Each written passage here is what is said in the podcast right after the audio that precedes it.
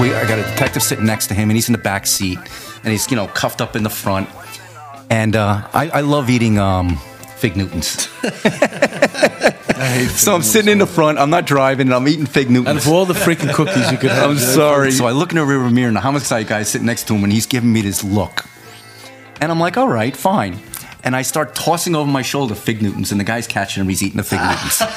And he's like, this guy's committed all of these crimes. What? Are, why are you doing this? I'm like, look, I got to be at a different level. Sure. All right. Now the DNA kicks in. We're back, part two, with uh, Edward Taki here at, uh, in Ossining, New York, the palatial estates of my co-host, my partner in law enforcement, Bill Cannon. I never heard anyone call him Edward. I was um, everyone always calls him Eddie Tacky, right? All But right, that's well, okay. Eddie, You That's can fine. call him Edward. Whatever you want. Before we start, I know that you have something you want to say. Before you say that, I just want to say this. I really, I really admire your enthusiasm because Bill, Bill is you, you have a, what do they call that? Uh, high, high strung. Buff, yeah, type High, A. I'm yeah, type, A, yes. man, all the way. And I I'm laid it. back. I admit it. I'm think we make A. a nice uh, a fit with each other because of that. Yeah. But man, you could, if, if you could right now, would you get back in a car, a radio car right You know, now with, when- with when he uh, talks Ed, about- Eddie here and uh, and go hit the No, streets? when he talks about these big cases, uh, yeah, I want to be with him, man. I want to go get this guy. You know, Uh-huh. I want to put this guy in prison for the rest of his miserable life. Yeah, you yeah. know, Well, so I- Cuomo can let him out when he's fifty-five. You know, Right. but no, you know, it's would you consider uh, uh, Eddie an expert in DNA? absolutely, So, absolutely. he is the SVU. He is the real, the real deal. Well, you know what is when you watch SVU and Law and Order, it's sort of anesthetized. It doesn't really get the real grit and the real danger and the savagery of these crimes. It's the television. Uh-huh. Try- it tries it to, tries to, but but it doesn't. It Without the doesn't. blood and the You know? guts and really, um, you know, the, the backstories to it, intimate details. They try. They cover. I'm sure they. It's an hour show. Look, when he was talking about surgically dissecting this savage in a state prison Mm-hmm. in his interrogation, they can't capture that on TV. First of all, it takes a long time to get there. Mm-hmm. And, you know, TV has an hour and what is it, 46 minutes maybe, or 44 minutes with commercials. Right, I suspect so, But yeah. it takes time. But when he talks about methodically, and I'm, and I'm, I know why he's doing it, you know. Mm-hmm. Yeah, were you ever in uh, 425 East 105 Street, apartment 8, David? Were you ever there? You were never there, right? Uh-huh. You know, and of course, Mm-hmm. it takes a long time to get to the, asking that question. Then how do you explain that your DNA was in that apartment? You know, and then all of a sudden you see the guy's face. And obviously, I just cut to the chase like TV you know does. It's funny is that I Right. mentioned that most of the the uh, the people we interviewed so far have had books or have been on TV, and uh, it's been brought to my attention that we're continuing on this pattern because one of your cases was on America's Most Wanted, wasn't it? Yes, it was. You know, I I had an interesting case. Uh, this um, elderly uh, woman from Europe uh, was homeless. She's homeless, uh, and she was living uh, under the West Side Highway in the seventies. And uh, You mean 70th Street, not in the 1970s. N- n- right, 70th Street, correct. And uh, right, right, right by a ballpark there, um, paddleball court actually, handball and paddleball East side or west side? on the west side. West side, okay. West Side Highway, and uh, he he brutally attacks her. Uh, she puts up a fight. Uh, she's very spunky, uh, even though she you know she was in her sixties, and um, he's just pounding her, uh, beating her, and sexually assaulting her, and. Uh, uh, she she looked like a train wreck. She really did. A- and then he leaves her, and she manages to come up the steps and she goes to a hotel, uh, not a hotel, an apartment building that was nearby that had a doorman, and you know, leaving blood smears everywhere. And you know, they call an ambulance, and and I get the case, and I'm working this case, and I- I'm working this case forever, and I, I start, you know. You know, we obviously process the crime scene and, and her and interviewing her and setting up so that we can have communication, which ended up going on for years, by the way. Yeah, because how do you find her? You- Right. Yeah. We, we ended up giving the DA's office gave her a cell phone okay. um, so that we could keep in contact. And and I'm working the case, and I'm I'm just starting to look towards you know, and this is something that's going to be interesting later. I start looking at um, crimes committed against women, crimes committed in park settings, crime committed in park settings near water. Uh, you know, we get the DNA uploaded, um, and and I'm I'm not making you know as as much as I'm doing, and, and, and it's just pulling out all the stops. I'm not getting an ID, and then the DNA on the case gets uploaded, and it connects to three cases, all occurring near the water in a park-like setting down in Miami Beach. Wow. Wow. So now I've got three cases. I go down to Miami So it, Beach. it hit in CODIS. It hit in CODIS. In CODIS, okay. And so you now here's your cold hit. The national, Right? national Uh, combined DNA identification system. Yeah. And and so we we've got a pattern, but we've got no ID. But you know, and invariably what you have is you have information from the two cases that you can start cross referencing and starting to look if we can identify somebody. And and I went to the chief, uh, I think it was Bill Allee. And uh, I liked Allee. so did I. and uh, I asked if I could, uh, you know, put it on America's Most Wanted, and he said yes.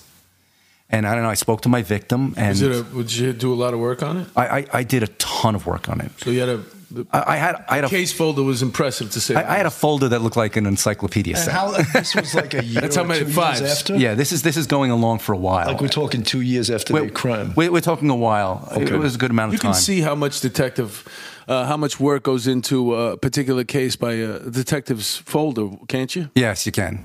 Yeah. And you put in a lot of work. You said I- I- your I case on this one, that just the one case that happened in Manhattan, that Mm-hmm. lady, homeless lady in the park. You had a, um, an encyclopedia on that case. Yes, I did. All right. Yeah. And so I, I went down to Miami. I, I looked through their folders.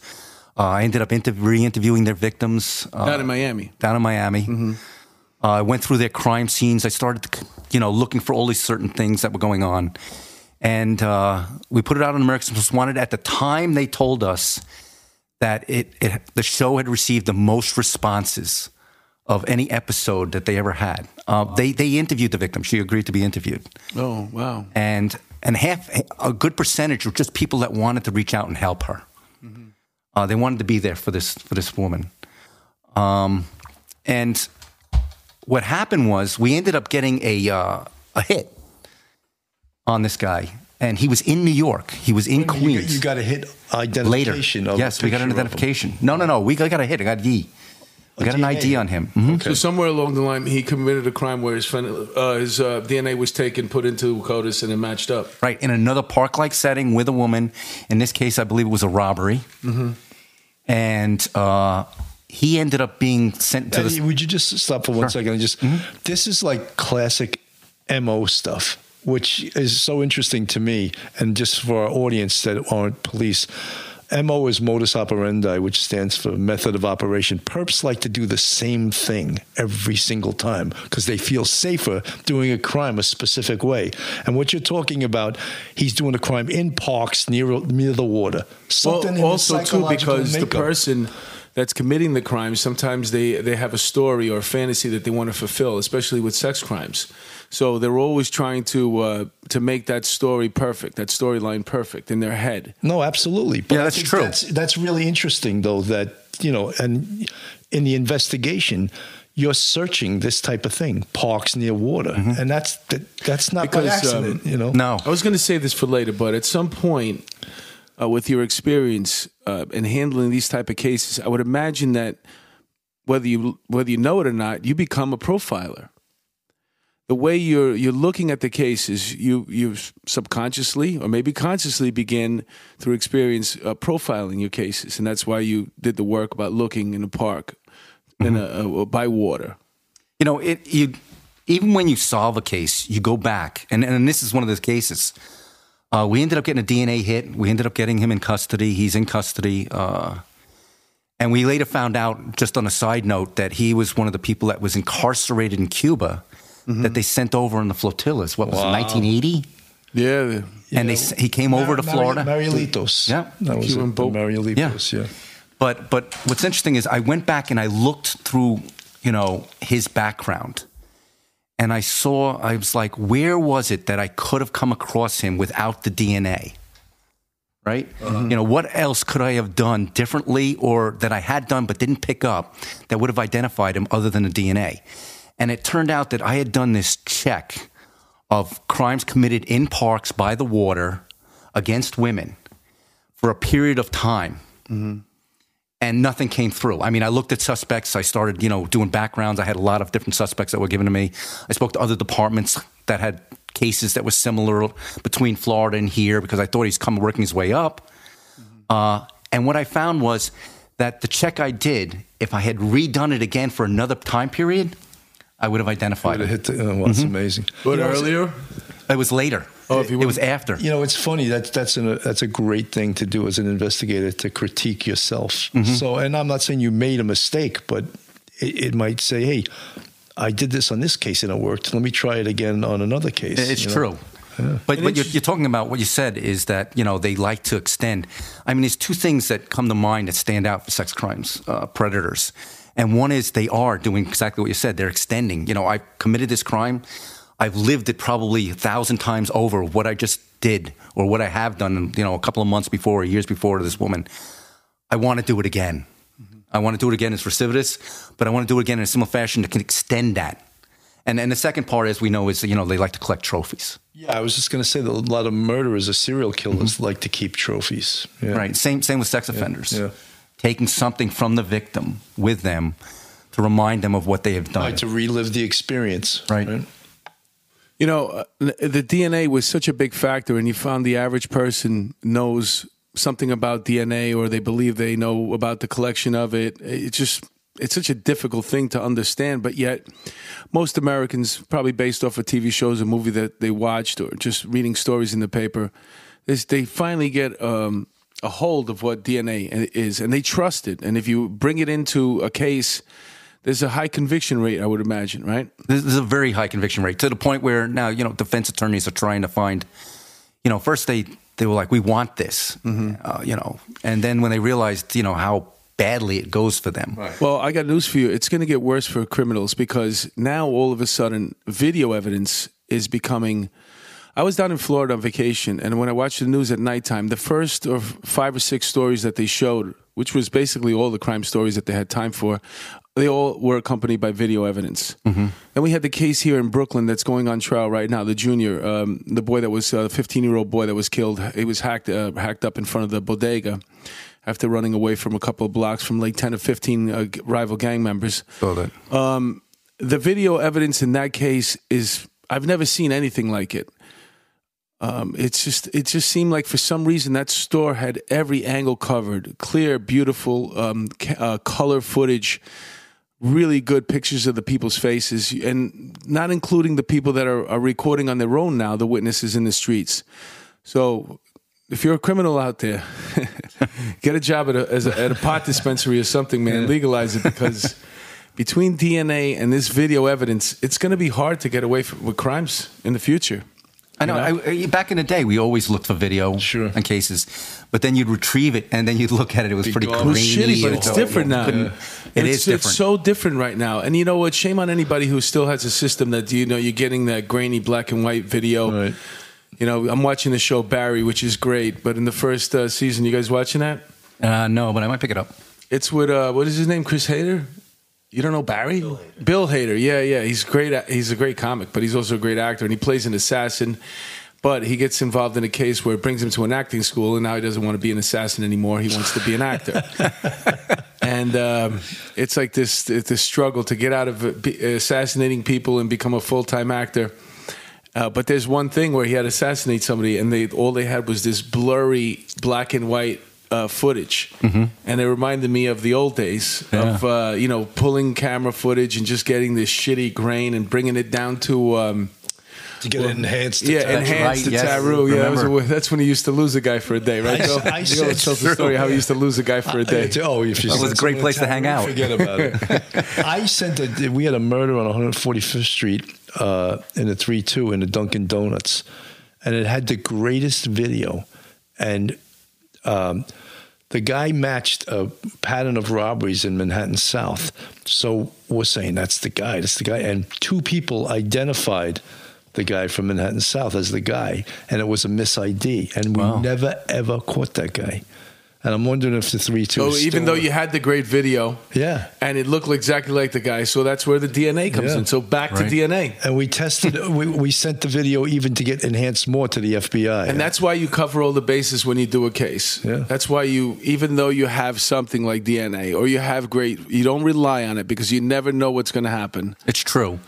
I mean, uh, some of the cases, you know, people seem to think that DNA solves cases, and DNA is a tremendous tool, but it doesn't solve cases. It's just it provides tremendous leads and everything else, but there's a lot more work involved. Well, sometimes there's DNA there, but it should be there. You got a, a guy who kills his spouse or his living girlfriend.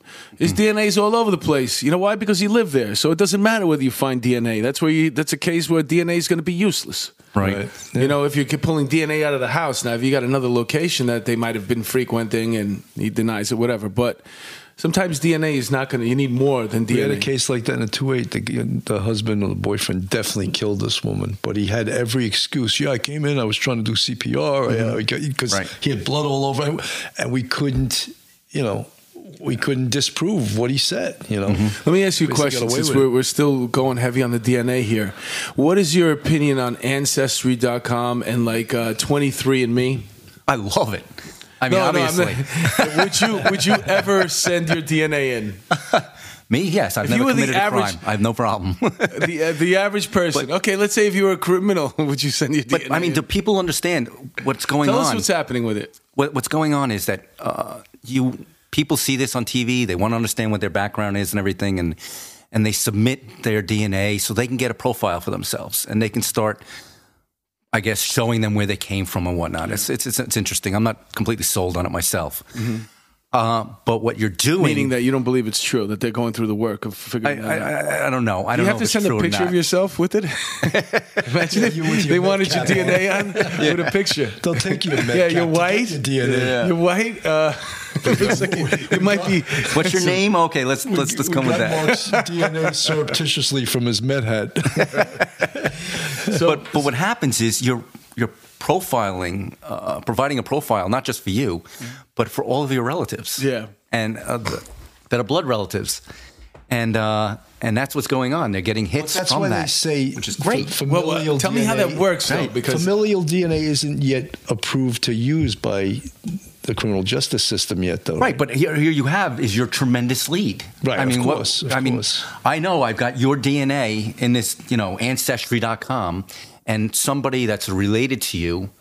Now we're st- we Wait a minute. We The perp from has the perp has his DNA in CODIS, but I find out. Well, how do you find out that my aunt uh, Sophie took a DNA test? But but no, what you're skipping is is that it's not it's not matching up to the the perpetrator because his DNA is not in the system. Okay. It's showing that this guy who submitted for ancestry.com, someone related to him is matching this evidence. Right, right, right. So, it, you had him as a suspect. family member. Right. You probably you might have had him as a suspect anyway, but now you find out that his family member. But how do you find out that somebody somebody's family member uh, submitted for uh, DNA for uh, so ancestry.com? Are they in a database somewhere else that the police have access to?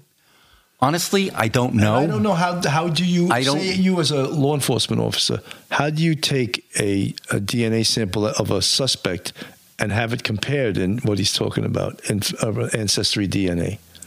I, How do you do that? Well, you're, not, you're you- not taking it, comparing it to the ancestry. What you're doing is, you know, you're now you're starting to look at everyone who's related to this subject. And usually, I think on those, I think they tend to be more cold cases, old cases. Yeah. Well, they just And- got they got that guy who was the serial homicide. murderer in Yeah. California. Yes, Yeah, that's right. Like fifty rapes. I don't know how Yeah. many murders. Yeah. All, all old cases. Um, tremendous that they got him. My aunt Sophie sends her DNA. Let's say You have an Aunt this stupid bitch. And I told her, you know what I do for a living, right? I, I'm a criminal. I deal drugs. I murder people. Whatever you do, don't, send your submit DNA in. And And this extra. fucking asshole did it anyway. so now my aunt Sophie's DNA it goes to ancestry.com. I would Right. imagine they have. I don't know what the fuck are they doing with it. I get, they're breaking it up. I guess they look at it and they break it up, and they have different codes for where part of the world you come to. But then there's other there's an option there for you to find your relatives as well. That's what I heard. So now I check that option. It's more money to do it too, but I also want to find out who's related to me out there that I don't know about, which winds up fucking up a lot of families, by the way. Um, you find out your father, your mother cheated on your father, whatever it is. It's it's screwing families up all across the country, the world, I would imagine. But now, how how do I know this person's DNA? I have a. Do I know they're related? And that's why I'm checking to see if anybody in his family did D- uh, put in DNA. Am I checking his relatives? I don't even know how they do that. I, I, I, I don't know what arrangement. Obviously, there's an arrangement that's that's in place where uh, these companies like Ancestry uh, is providing the DNA uh, that they're obtaining and, and and introducing it into the data bank, introducing it to the national CODIS. data bank. But, the now, but has has the legal profession challenged uh, ancestry DNA? Have they challenged their right to let law enforcement use that well, here- database? here- here's- that, you know, that's a good question, and I think what happens is it goes back to you taking that that sample surreptitiously, Right, okay. Right. You know, the guys we're following, we're following. He spits on the sidewalk, and there we are scraping up the spit off the sidewalk, which has happened. Yeah. Well, no, in all fairness- but but the first thing we do mm-hmm. after we get somebody into custody is we get a court order to take the DNA again right. Mm-hmm. so that we're not depending on that spit on the sidewalk Sure. as your evidence. Mm-hmm. Um, people seem to think, well, there, there you go. All you had was a cup of coffee. What if you switched to what if you don't? No, no, no, no, no, no. Time out. The first thing they do is get a court immediately at arraignment, get something up before a judge, getting him to sign off on an order saying he will provide a DNA sample. All right, but in that token, what, well, why couldn't you do this? I have a suspect. All right, and um, I have DNA, but this guy's not in CODIS. All right, but I am aware of his family, or I do some research and I find out, and I tell him, I said, listen, your nephew or your brother, whatever, is a rapist or he's a murderer. Would you mind submitting a DNA? And they do, or I surreptitiously Surreptitiously. surreptitiously collect DNA from a family member of my suspect. And now it's a close enough hit between the family members that are very close. I would imagine it's got to be a brother or sister because even when you go to first cousin, uh, uh, there could be a huge argument. Mom, pop, I get their DNA, that word, um, or they volunteer to give it Right. for some reason. Can- But but here, Isn't I'm- that I'm- good enough? I'm, I'm straight. You know, you, you you you go up to a mom and dad and their kids, and uh, you know that I never committed a crime. I've worked my whole life. I'm a you know retired. I'm a great citizen. Well, you know, we're doing an investigation and something's come up, Mm-hmm. and you know we are asking you. Without giving the details, I don't, I don't, I'm not one to give out information. Mm-hmm. For, for example, in interrogation, I never use the word DNA. Never. Because now all of a sudden the guy's coming up with all sorts of stories in his head to explain something. Mm-hmm. Never, never, never. But you go up to someone and say, look, there's an investigation, there was an incident, blah, blah, blah. Would you be willing to provide DNA? And the guy's like, yeah, fine. Here you go. I'll sign it off, everything. Now all of a sudden you get a familiar hit, right?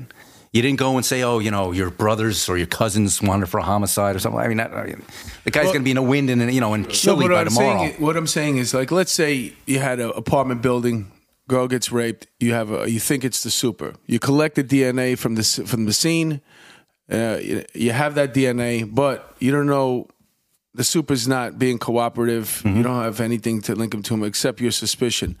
Let's say you collected the super lives with his mother.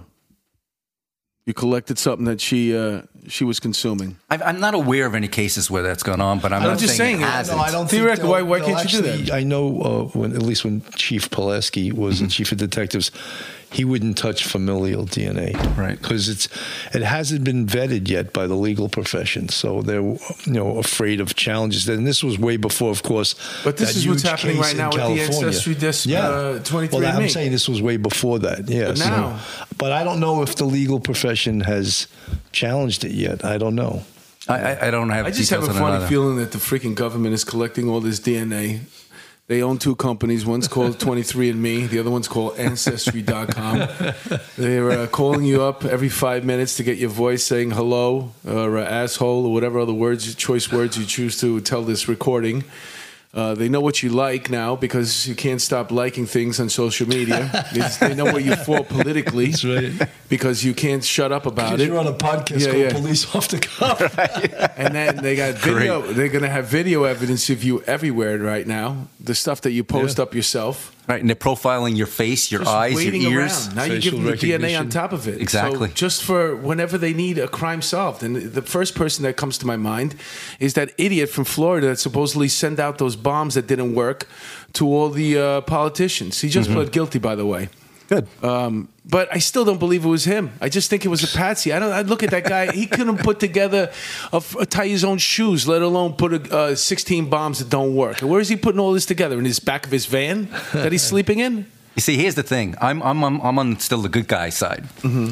and in as much as we're challenging this, uh, I'm always looking and hoping that we're going to find other avenues like familiar DNA or whatnot that can be another source of information that a detective can go to and obtain information and find suspects. Mm-hmm. And although people are, you know, I don't want this to be obtained or that.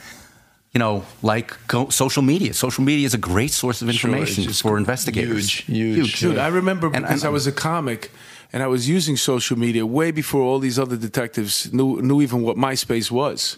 I was using it to promote my shows. And what happened was I used to show the guys in my squad how to use uh, MySpace and, and Twitter, and then it was Facebook and Mi Gente and Black Planet and all these dating sites. YouTube. Right. Yeah, I was showing them how to use it, and then somehow um, uh, Pulaski got wind of it, and I had to do a, pre- a presentation in front of him, which uh, scared the shit out of me, by the way. Uh, because when you tell him a story, it always forget it. Anyway, the point is, I was in front of a big boss, and I had to do my pre- and he liked it a lot. So I was next thing you know, I'm in the training unit teaching everybody how to catch bad guys off of social media. Great, great source. Yeah, it was uh, it was good. And now, uh, even though the funny thing is, even though they know, they can't stop posting. Right. It's true. They can't stop because you know what? If it's not on video anymore, uh, there used to be a time where you wanted to get away with a crime. And now it seems like the people like in the hood In yeah. the hood, if they don't have a body, meaning they didn't kill somebody, they're not a real gangster. Yeah. People was like, oh, why do you have to shoot him? Because he wants to kill somebody. He needs to get this body under his belt so he has that street, Street credit. cred. It's a mentality. You're not a gangster until you got a body. All right. You know what I'm saying? So I don't even know where this point was going. I got, I got Using it. social media. They're bragging about what they Yeah, yeah, did. yeah, on yeah. That's social true. media. Yeah, Yes. that's exactly where You it know, I was. busted I a just got, in I some got, guy's ass last night. I just got know. pissed off for real in my head, Yeah, and then I lost my track. Yeah, I mean, you're you- you see about being on videos- the police department again. You see sexual assaults on video and, and, and women unconscious. I know, I know. And There- them there attacking her this past year. And and they, they posted on social Right. media. Running a train, yeah. running a train on a girl and posting it up live, Facebook Live. Yeah. It's insane. But it's Thank God, tremendous thank God for information. stupidity, huh? Oh, I agree. But you depend on it. There's actually another tool that is really, I guess, from a criminal point of view, is scary, but from our uh, law enforcement point of view, is amazing. Google has this like search thing where they can search an area and find out every single car that was in that area, every cell phone that was in that area, and all anything that creates an electronic signal at a specific time. So if you're investigating a homicide or a rape, you could determine whether your perp in fact was in the area that you're looking at. You know, it- Unbelievable, It's right? interesting. This is, a, this is a good little story if you got a minute. Um, got a minute. What are we doing? We got a couple of minutes. This is what we're doing. here. We're talking. How many more minutes we got left, Andrew? we, we had a guy who was doing uh, gunpoint rapes and robberies, and and uh, there was a pattern identified, but we're not in the DNA yet. And it's it's downtown Manhattan, uh, down in the Ninth, and over uh, by NYU, and also in Queens. And his he's feeling the heat because he's catching a lot of press. Homicide and special victims are working together. We've got teams all over the place working on it, and you, got a major case, a lot of patterns drawing attention. You know, you're just a cog in the, in the wheel, really. You're, you know, you're doing what you can, and it wasn't my pattern. Uh, and what happened was on the on the last one, he takes her down a stairwell uh, in the West Village, and uh, and then he, he rapes her and he takes her cell phone and he's like, "This is too much heat. I'm getting out of here." But he keeps her cell phone. And you know, you're talking about you know the hit, and and he gets on a bus and he's traveling through Connecticut. So, uh, two of the guys from Manhattan South Homicide and a sergeant from Manhattan South Homicide, and myself, being the sex, sex crimes guy, we jump in a car, two cars, and we're starting to get cell site hits cutting across Connecticut, and we just we're tracking it. but they're always like 10 or 15 minutes behind. Oh, we're, we're, we're behind by hours. Yeah, yeah. We're- we're behind by Because I was chasing the phone one time Yeah. and I was getting a signal 10 to 15 minutes on a delay. Yeah. Is there a machine that you use to chase the So signal? Taru, Taru. tells you. What, they give you a phone that you can follow Well, that they, other they phone? see it on their screen, mm-hmm. and they'll tell you the phone was just pinging at this cell mm-hmm. site. But as you're and such. traveling, on your travels, how do you keep getting the updates? they call you call them or they call you. Yeah. Oh, okay. Yeah, it's not that scientific. No. And Not yet. no. It, it, it- this this run's very interesting. I mean, we, we cut across Connecticut.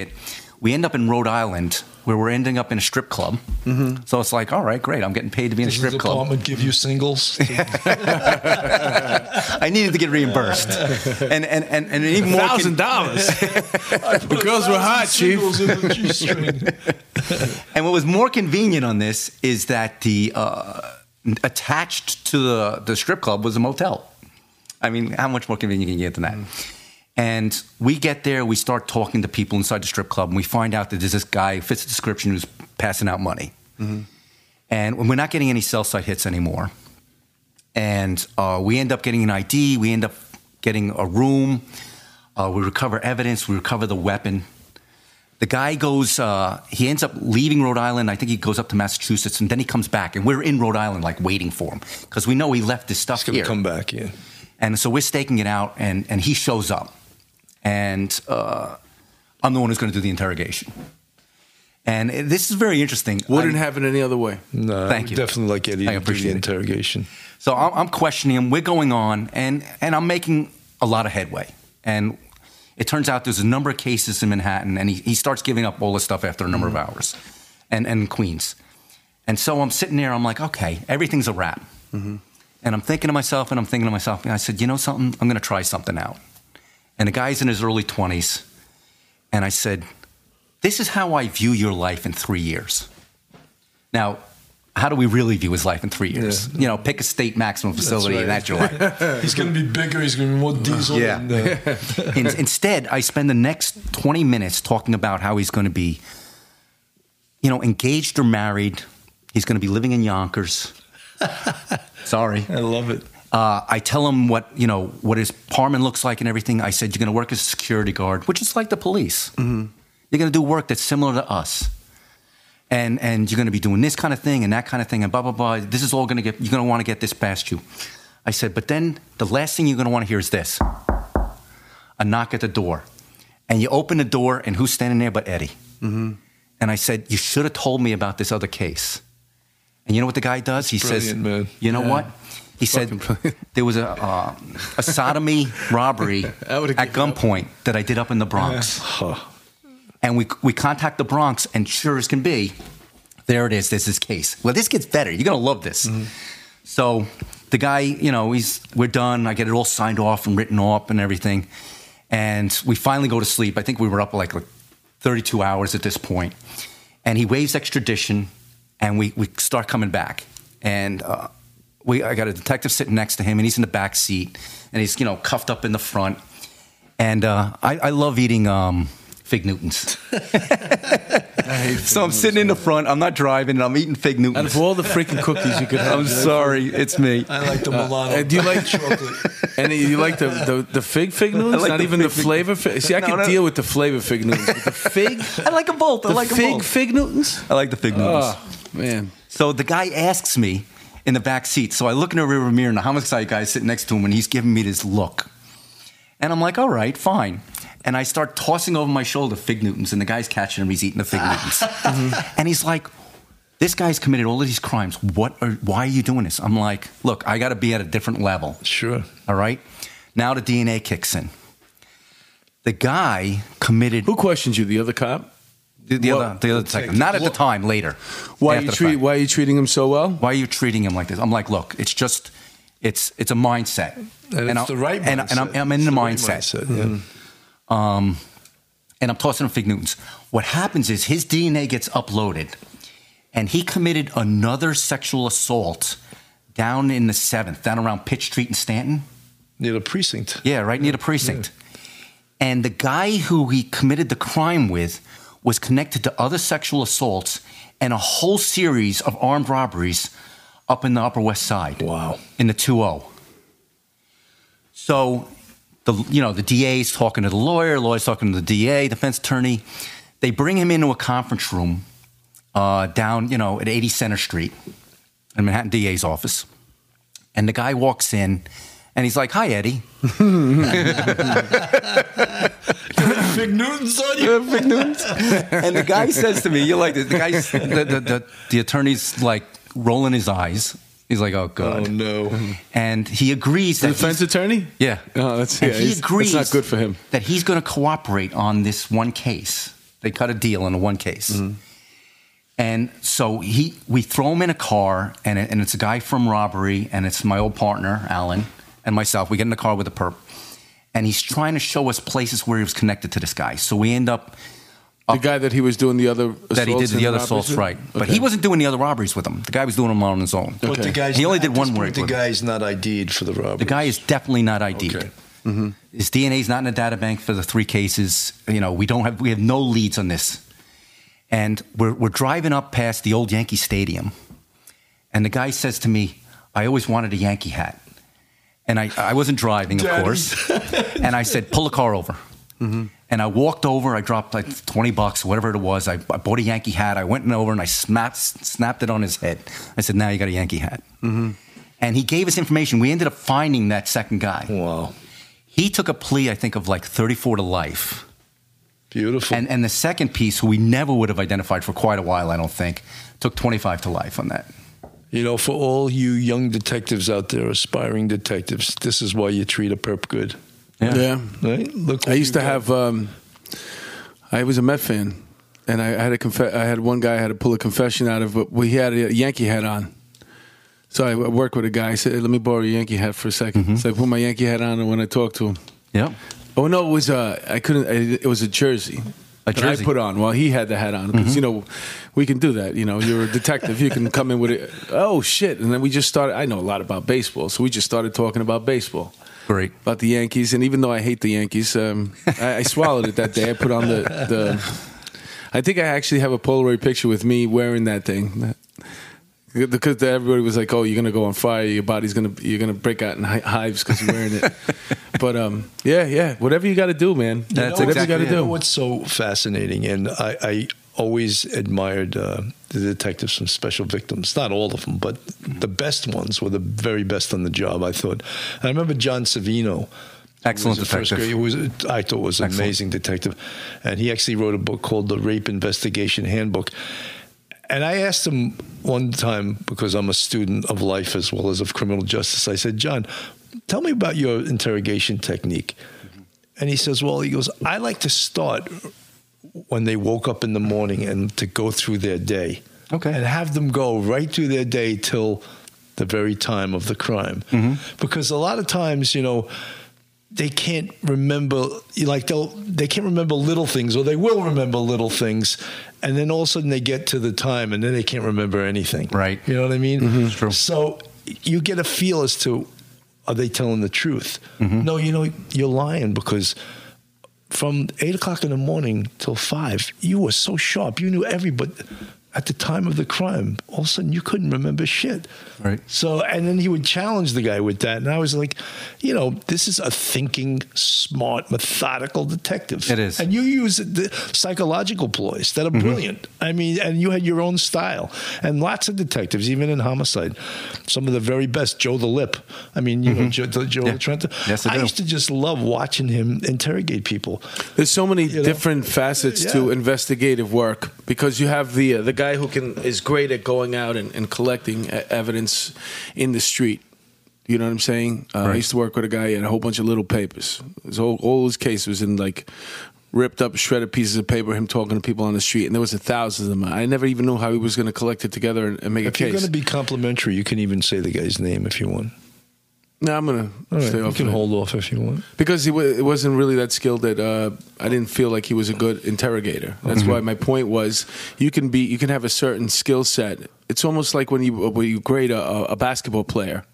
Go moves good to his right, weak to his left. Right. Um, Right. You know has a great thirteen foot jump shot. Uh, not good going to the hole. Great rebound. You know you break you break I it down and then like. There's some guys who score off the charts on everything, and the the best investigators are going to be the ones that are really good at every aspect of the investigation. Mm-hmm. You know, have all the tools. Yeah. yeah, and that's uh, that's a biggie. That's a biggie getting the conf- even though the confessions, uh, especially because we talked about this earlier about just the sentiment with law enforcement and nobody believing the cops anymore. I don't really know how effective a confession is. Uh, I don't think it could stand on its own anymore at all. But you put that with DNA, you put that with some video that might not be the best, whatever. Now you got a complete case, like you were talking You, about. you know, you put that with common sense because Mm-hmm. you know jurors still have to have some common sense, and you know they You hope. see, you hope, yeah. The way they use coercion, though, now, the way they throw that out on every single confession, no matter what it is. And all felonies are videotaped. it's always, now. oh, the, the yeah, the, the, he was coerced. Yeah. How many hours was he sitting there? Did he have to maybe Did pee he have once? his coloring book? Did he have you know, You know, his you, med hat? you, you, you look back at the interrogations, and, and the reality is coercion is not really part of a successful program. no. Nobody's coerced. Nobody's pressuring, pressuring, pressuring. It's just it's just methodically going through things and looking for an opening and not letting somebody, you know, I wasn't even there. Well, you can't obviously go to B if you can't get them at A. Yeah, but you say But that, and there's a, there's a whole show on Netflix that I was watching based off of uh, false confessions. That you know, you take them. I think there's three cases, especially from this one particular town somewhere where they fucked up three homicides, and it was the most of it was based off of sh- uh, bullshit interrogations, leaving the person sitting there Shoddy for police work, 16 really. hours. Um, Mixing them up, getting them tired, promising them they were going to go home, food, this, that, and the other. There's a way to do it. And there's a way to like you know because these two kids that I'm talking about, if anybody's seen the Netflix special, they bo- they both wound up confessing, but basically to one thing or agreeing. They had one thing in common, and then um, they had you know in, in between their two stories, and the rest of it was a disaster. But these detectives they they chose to just focus on one uh, that one aspect of it and rode that the whole way, and it wound up getting convicted. And uh, the DNA I think saved them in the end, but um, just the fact that that could happen. You know, there's different ways to do the confessions, and maybe that's why the general public doesn't trust them as much as they used to. But it's also because there's so much other evidence out there now. DNA expanded, blew it up. You know, and you know, we go to sex crimes. Everyone expects there to be DNA, and and that's that's a problem also because many times there isn't DNA in a sex crimes case. That's they call that the CSI effect, mm-hmm. right? From watching That's exactly what they call CSI, it. Everyone thinks that there's got to be physical evidence in every single case. Well, that's And it's because actually- they hear stuff like you can't enter a room and exit a room without leaving DNA behind. So if they were there, that's just Right, one of the things that comes aro- along early on when you're learning about DNA. Oh, did you know that you can't come? In, you can. You're going to leave something. If your skin cells, a hair is going to fall off. There's going to be something there. The only question is, you might not find it. Well, you know, we Right. had a case where uh, I mentioned before that 90 year old Holocaust survivor was murdered in his apartment, Mm-hmm. and crime scene went through that apartment, didn't lift a single fingerprint. And I was like, how is this possible? You know, But it is. They, it is. Yeah, it is. I'm not And it did. Crime It scene. and happened. It did happen. But Smears. Yeah, they, they just Oil- didn't- oily fingers. no usable fingerprints. You know, and the uh, jury doesn't want to hear that. No, and you know, not only is the effect uh, that everybody expects to have this in a case, but now with you know when the DNA all started to develop and everything, it changed or it yeah it changed the way we process crime scenes. I mean, crime scenes were always processed, and they always did a thorough job, and uh, I, it was always tremendous jobs that I had with uh, detectives that came from the crime, scene unit, yeah. um, but it became, you know, we're going to take it to the next level, and we did, because you started looking for even more possible places where we could obtain DNA, Right. and and some of it was successful. You know, yeah, the guy I remembered he was going through uh, the credit cards. You know, he had the victim Yeah, shower where to find afterwards, evidence, and he tried to eliminate all of his evidence. Yes. But at the same time, he was going through credit cards at one point. Right. And you know, we That- you know, obtained evidence from the credit said card. that because that is why an interview of a victim is so important. Critical. to find out every single thing the Mm-hmm. perpetrator did, and you hit it on the head. Yeah, you wouldn't know that unless you interviewed her. She said, "Yeah, he started going through my credit cards. Right. And there's another place you can get a fingerprint or DNA from. Mm-hmm. Right. Unbelievable. Sex crimes is um, like the, I, I appeared on Law and Order SVU, by the way. Just a little plug for Mark. you got any other shows you want to plug while we're? Uh... I was uh, I played uh, was George, the evidence clerk, the DA's office. Yeah, man. I auditioned 20 years for that part. no, because Law and Order's been on the air forever. Yeah, and like, as an actor in New York City, they say you never, uh, you, you're not an actor in New York until you've been on Law and Law Order. and Order. Right. And I had done other shows, much bigger parts too.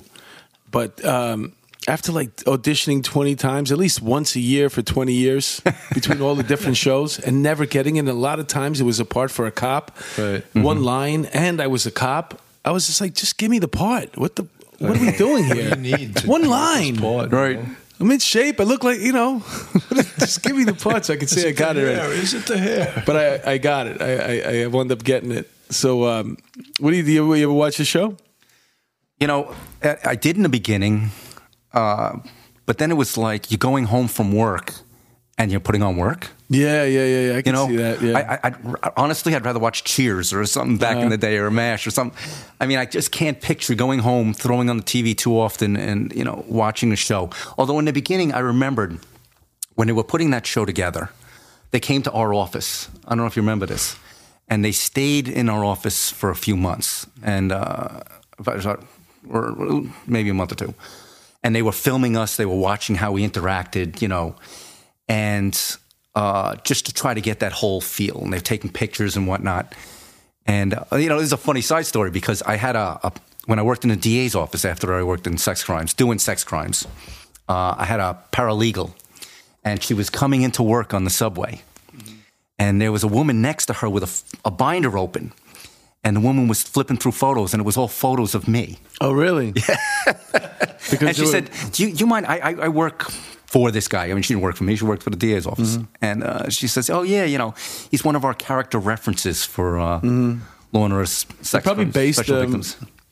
"Yeah, of course. I mean, Right. what else are you gonna do? But uh, You know, have you, saw ever watched the show and, and saw a case that you were involved in on the show? That's I'm what sure I was that happened about plenty of times. It, we used to sit there and look and say, "Hey." You know, John, that's Sandy. That's your case. John, that's your case. Oh, look at these cases know because what kills they pay is that They attention. get it for free. Yeah, They're making millions and they got these cases for free. That's Well, they're just watching the news. that's exactly what they're doing. They're not interviewing. They're not asking you about the case.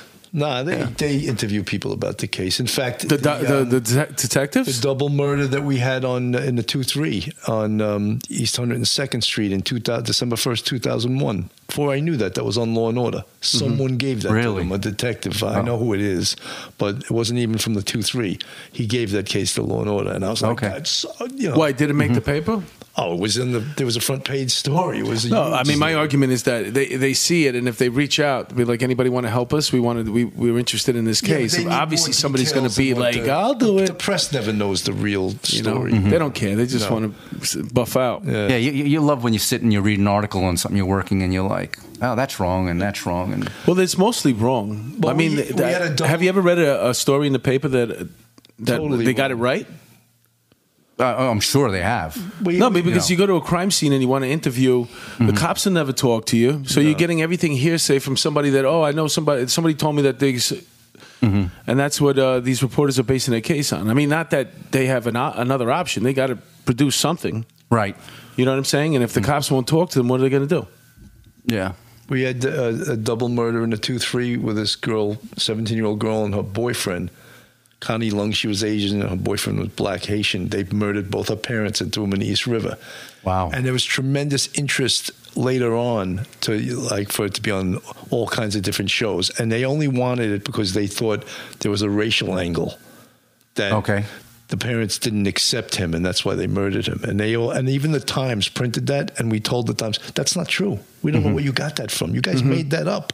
And the Times, oh no, so and so, no, no, you're lying. You mm-hmm. made that up. Right. And you can really see where the press just makes stuff up. Mm-hmm. when That's their annoying that we get this. The race thing is such a. bi- It's just a bait. They made it up. They What is it? totally What made a- it up. we'll call it click thing, clickbait. Yeah. It'll make you uh, uh, look at the stories, and that's all that you want to do now is w- because all these stories are all, all going on Facebook, on social media, true. and it's clickbait. What is going to interest you? Another racist story. I just got a call about that case about two months ago, and there, uh, another This- TV wanted to do that case, Mm-hmm. and she goes, "Oh, this." Ha-. I said that never happened. Mm-hmm. She goes, "But the New," I said, "I don't care what the New York Times said. They made that up. That Mm-hmm. was not a factor in the case." You know, so then they weren't interested in it anymore. I had some show called me up and they wanted to do uh, talk to cops about guns. So they were like, "What do you feel about guns?" I says, "Well, I never carry off duty. I'm not a big fan of guns. Um, I did it for my job. It was part of my costume. What else do you need to know?" And they're like, "Oh, you don't? You're against shooting people?" Yeah, hundred percent. I never want to shoot anybody. What are you, a fucking Well, who idiot? wants to shoot But of course, anyone? obviously, I didn't get the part. But they wanted this Right. overzealous, Yes, over the top guy so who's going to say him look like stupid shit on their Yeah. reality show. Yeah. It wasn't going to be me.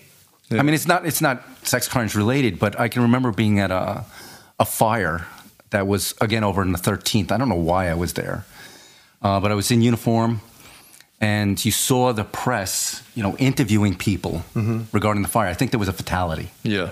And it might have even been um, like like a hotel where they stored they kept people uh, that they didn't couldn't put them in shelters and stuff. Sure. It's like a A hostile. a hostel setup. And as they're interviewing people, they're like, okay, and, and they're pre-interviewing people. And they're like, okay, They get get- the they're cameras ready. They're getting a tryout. And they're like, okay, are you ready? Yes. Oh, I can't believe what happened and crying. This one died, blah, blah, blah, blah, blah. And, then, you know, they're doing the interview and she's doing a phenomenal job. And they're like, okay, cut. And the person was fine again. Like, Yeah, thank you. yeah, That's exactly like- what we're looking for. It's like Anderson Cooper standing in three feet of water in New Orleans when there was only two f- inches of rain. Right, they right. Yes, I remember that. Yeah, they're, set, they're setting the stage up with the with the military. Uh, the shoot, uh, the, the the soldiers are fighting in the background, and they open the scene up a little bit more, and you can see they're they're creating stories because they're not news anymore. It's not news. It's it's uh, Entertainment. picking up pe- you know picking up these stories and running with them in op- opinion pieces. You got four blowhards sitting in a room talking about the same shit. That's not even it's not even really happening. Yeah. This is what happened with the Mueller case. All these stations they can't let go of the fact uh, that there was no uh, the, Collusion. yeah no no collusion, no obstruction. Sometimes I wonder how many of the articles are written in advance, and then they go around and they just find a couple Well, of they soundbite interviews. They exonerated Hillary Clinton try to before they it. even interviewed her. There was, was a drawn up letter letting her off the hook before they even uh, the date was on there. That fucking idiot Comey. That's the leader of the FBI, by the way. I know. Your fearless leader, that fucking idiot. He's dating a letter. They're leaving a paper trail of stupid notes. What an idiot that guy was. We don't want to get too political to the right or too to the left. I'm not, listen, right I'm not. I'm just you know? listen. The facts are the fact. That guy fucked everything up. Yeah. He came out uh, two weeks before the the election and, and buried Hillary Clinton. That Yeah, was the yeah. last nail in her coffin. Where did that come from? Why why were you covering your ass? Remember that? Yeah, right no, I before a lot of that, mistakes were made. That was Well, a you, huge you know, mistake. you talk about Bill and sex crimes, yeah. And you know, depending on the you know the political agenda at the time, depends on whether you know you're a real victim or, or you're just somebody who's harassing somebody. well, It's- why did you bring that up again? Because so, too often lately, with sex crimes cases, it depends on the political agenda at the moment Mm-hmm. to determine whether the victim is believable or not. Yes. Yeah. Instead of just let the investigation be conducted, let's look at this thoroughly. Well, Joe You know, Biden's being raked over the coals right now because of his treatment of Anita Hill. When he was um, he was the per, the per, uh, person He was interviewing the politician in those charge of Yeah, that charade whatever uh, freaking group they had that he was the one in, in charge but he's the, basically the one that could have put a halt onto what what they did to that poor But lady. you know, is they're trying to also apply standards from 30 years ago on today's standards, and you can't do that. And, and you Well- know, they, they've destroyed people from what? Look, the the Supreme Court justice they're talking about what he did when he was 16 years old. I mean, that was disgusting. It's ridiculous. well, it's political. I mean, it all comes down to political, But- but and you're, the- fun, you're, you're but fighting There's an when it comes. Italian expression. What goes around comes around, right? Uh-huh. And you one day you're going to be the questioner, next day you're going to be the perp. All these guys, they're all sitting at a table, man. They're playing a high stakes game of poker. Yeah. You know, and that, when you decide to play, sit at that table, you're basically giving up everybody. My family, my friends, you're all in. Fuck them. I don't give a shit. This is about me and power. Yeah. Ask Avenatti about that, that lawyer. he wanted to sit down at that table. he he wanted to sit at that folded in one hand. He took everything he got. They threw him out of his office where he worked. Do you know that he had a plane? Now, obviously, the guy doesn't own the freaking plane, no but this is the way the government works, right? Plane is worth like uh, four point one million dollars, and when you get involved in buying one of these planes, you usually go in and buy. Uh, with a group of people that also have money, so And let's say ten of Yeah, us you get in. We buy this plane. We Right. put down a certain amount, and then there's a calendar that goes around when you need it. You'll you sign your name up, and depend. I I don't know how that works, but either way, the But guy, you'd like to. The guy stopped paying his is in. So they cut him out of the deal. That didn't matter though, because he, he at one point maybe they didn't sign the dot and cross the T's that he's officially out. But they confiscated that plane, the government. Okay, and that plane, obviously, there's all these other people attached to it that are pissed the fuck off because now that thing is part of a case and sitting on a runway somewhere. Maybe the government's using it. I don't know. Yeah, I- they might be. But he lost his fucking plane, man. He lost his plane. He lost his office. He lost his license. He lost his client. He's going to jail. He's going. He's got like 33 counts against him against him on two different cases. Like one's 16, the other one's 38, 33 counts. okay, he should have never sat down at that table, man. No, absolutely. Oh Yeah. man, he got raped. You know. Raped. Yeah, Talk got- about sex crimes, man. Yeah, you should got- open up a case I on that dude, really man. Interesting question. A question that a lot of people ask uh, relative to special victims. Does special victims have a high level or a low level or medium level of false reports? Uh, you know, I know John. You know, we're talking about John Savino and Yeah, he put in his book that it's it's it's pretty high. It, it- it's certainly not at the one or two percent. Um, I Well, if don't I don't know. Attach it not to you know. Block, you know, lock you into this percentage, but Right. is it a high level of false reports, or is it medium, or is it low? What is? What It- it- it's say? it's higher than what is being presented Okay. as what is acceptable. And I, they're always talking about, you know, well, there's a lot of unreporting, and there is unreporting. Sure. there's no question. But of the cases that are actually reported, there there's a significant percentage that are false reports. and why is that? It, it depends on the case. Uh, you know, I've, I've looked through cases or I've, I've done interviews where, you know, you know, one of the biggest days for false reports is New Year's Day, right? Morning after. The morning after. There's no way I would have agreed to have sex with this guy if if if I had hadn't been drugged or, or drunk to the point where I was unconscious, or well, I should have been home with my you know with my husband or so and so, or you know, according to my parole, I have to be home at nine o'clock every night, and I wasn't.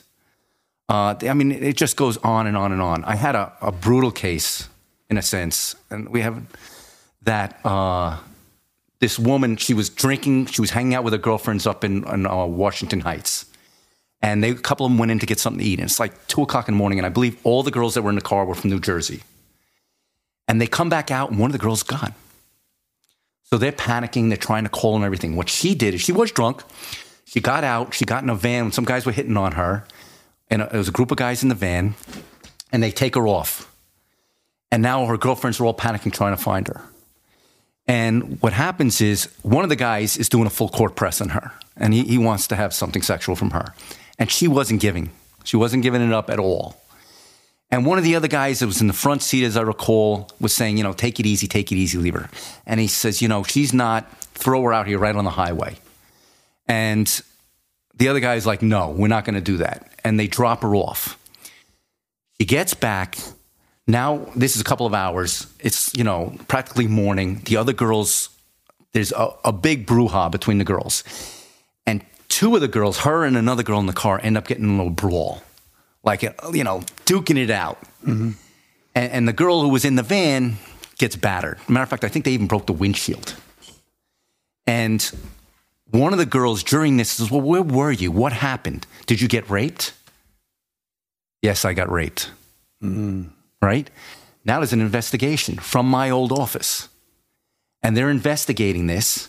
And what do they have? They bring her there. All right, we don't have DNA. She's all beat up. And the others fail to mention that she's beat up because She got into they had a brawl her in the car. yeah. And they end up doing a, a thorough enough investigation that they identify, really, they identify two guys in the car.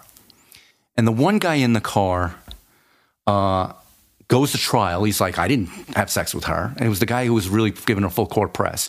They got the one of the other four guys in, in the car, but she doesn't identify him because he was nice to her. He goes to trial, he gets convicted, he goes upstate. So these things, I mean, this is an exception. Yeah. Because this is why you have sex crimes detectives and, and sex crimes DAs that are focused on this kind of stuff. Because not only did they, But I- who was they didn't make a had to prove mistake. was innocent. too. Because most of the time you pick it up, but in this case, it wasn't picked up. Yeah. And he went upstate. And after a couple of years, Oh, and, and you know how sex crimes, you know, how you treated in prison. treated in Yeah. prison. Yeah. and uh, she ended up having, you know, second heart. Now, sometimes people come back that were genuinely victims, and they recant because they just they they just don't want the guy in prison or whatever it is. But it, it genuinely happened to them. In this case, she recants to somebody, to the clergy, that it comes around to us, and I end up doing a thorough investigation. I end up identifying all the guys that were in the car. Which all were pretty much, as I recall, incarcerated.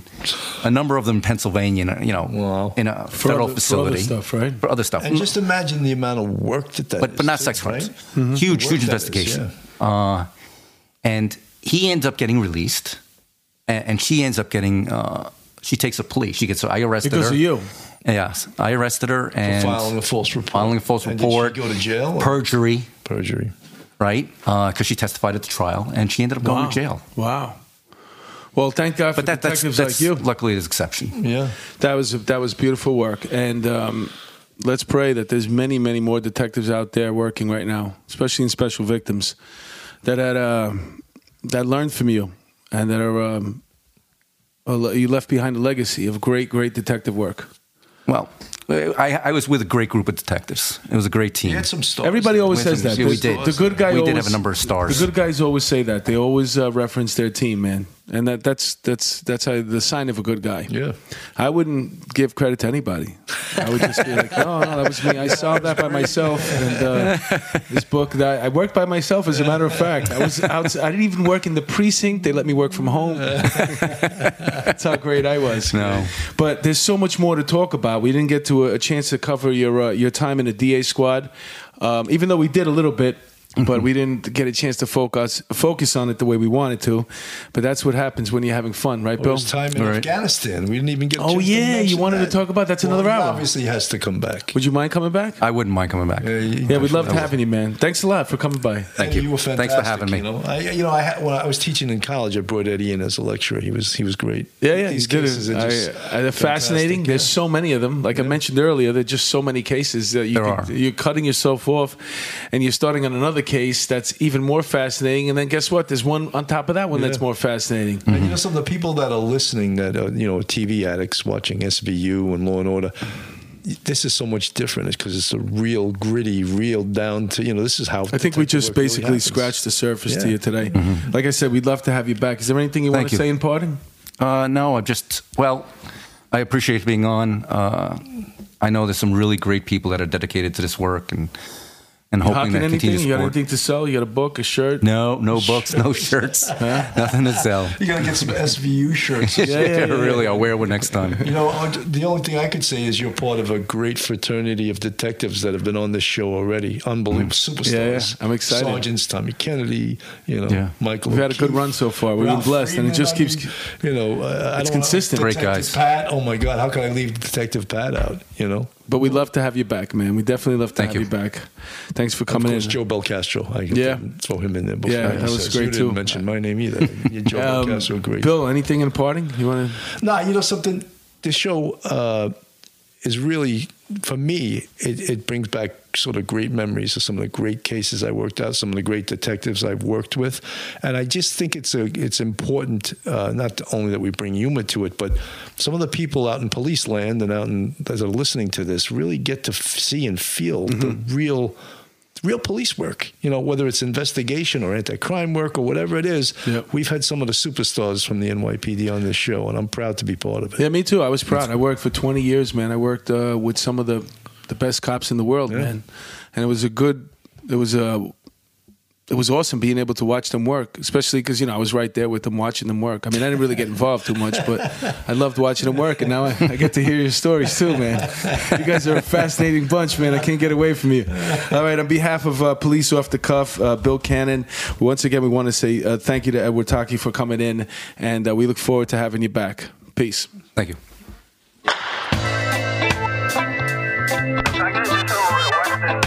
I guess so. Western,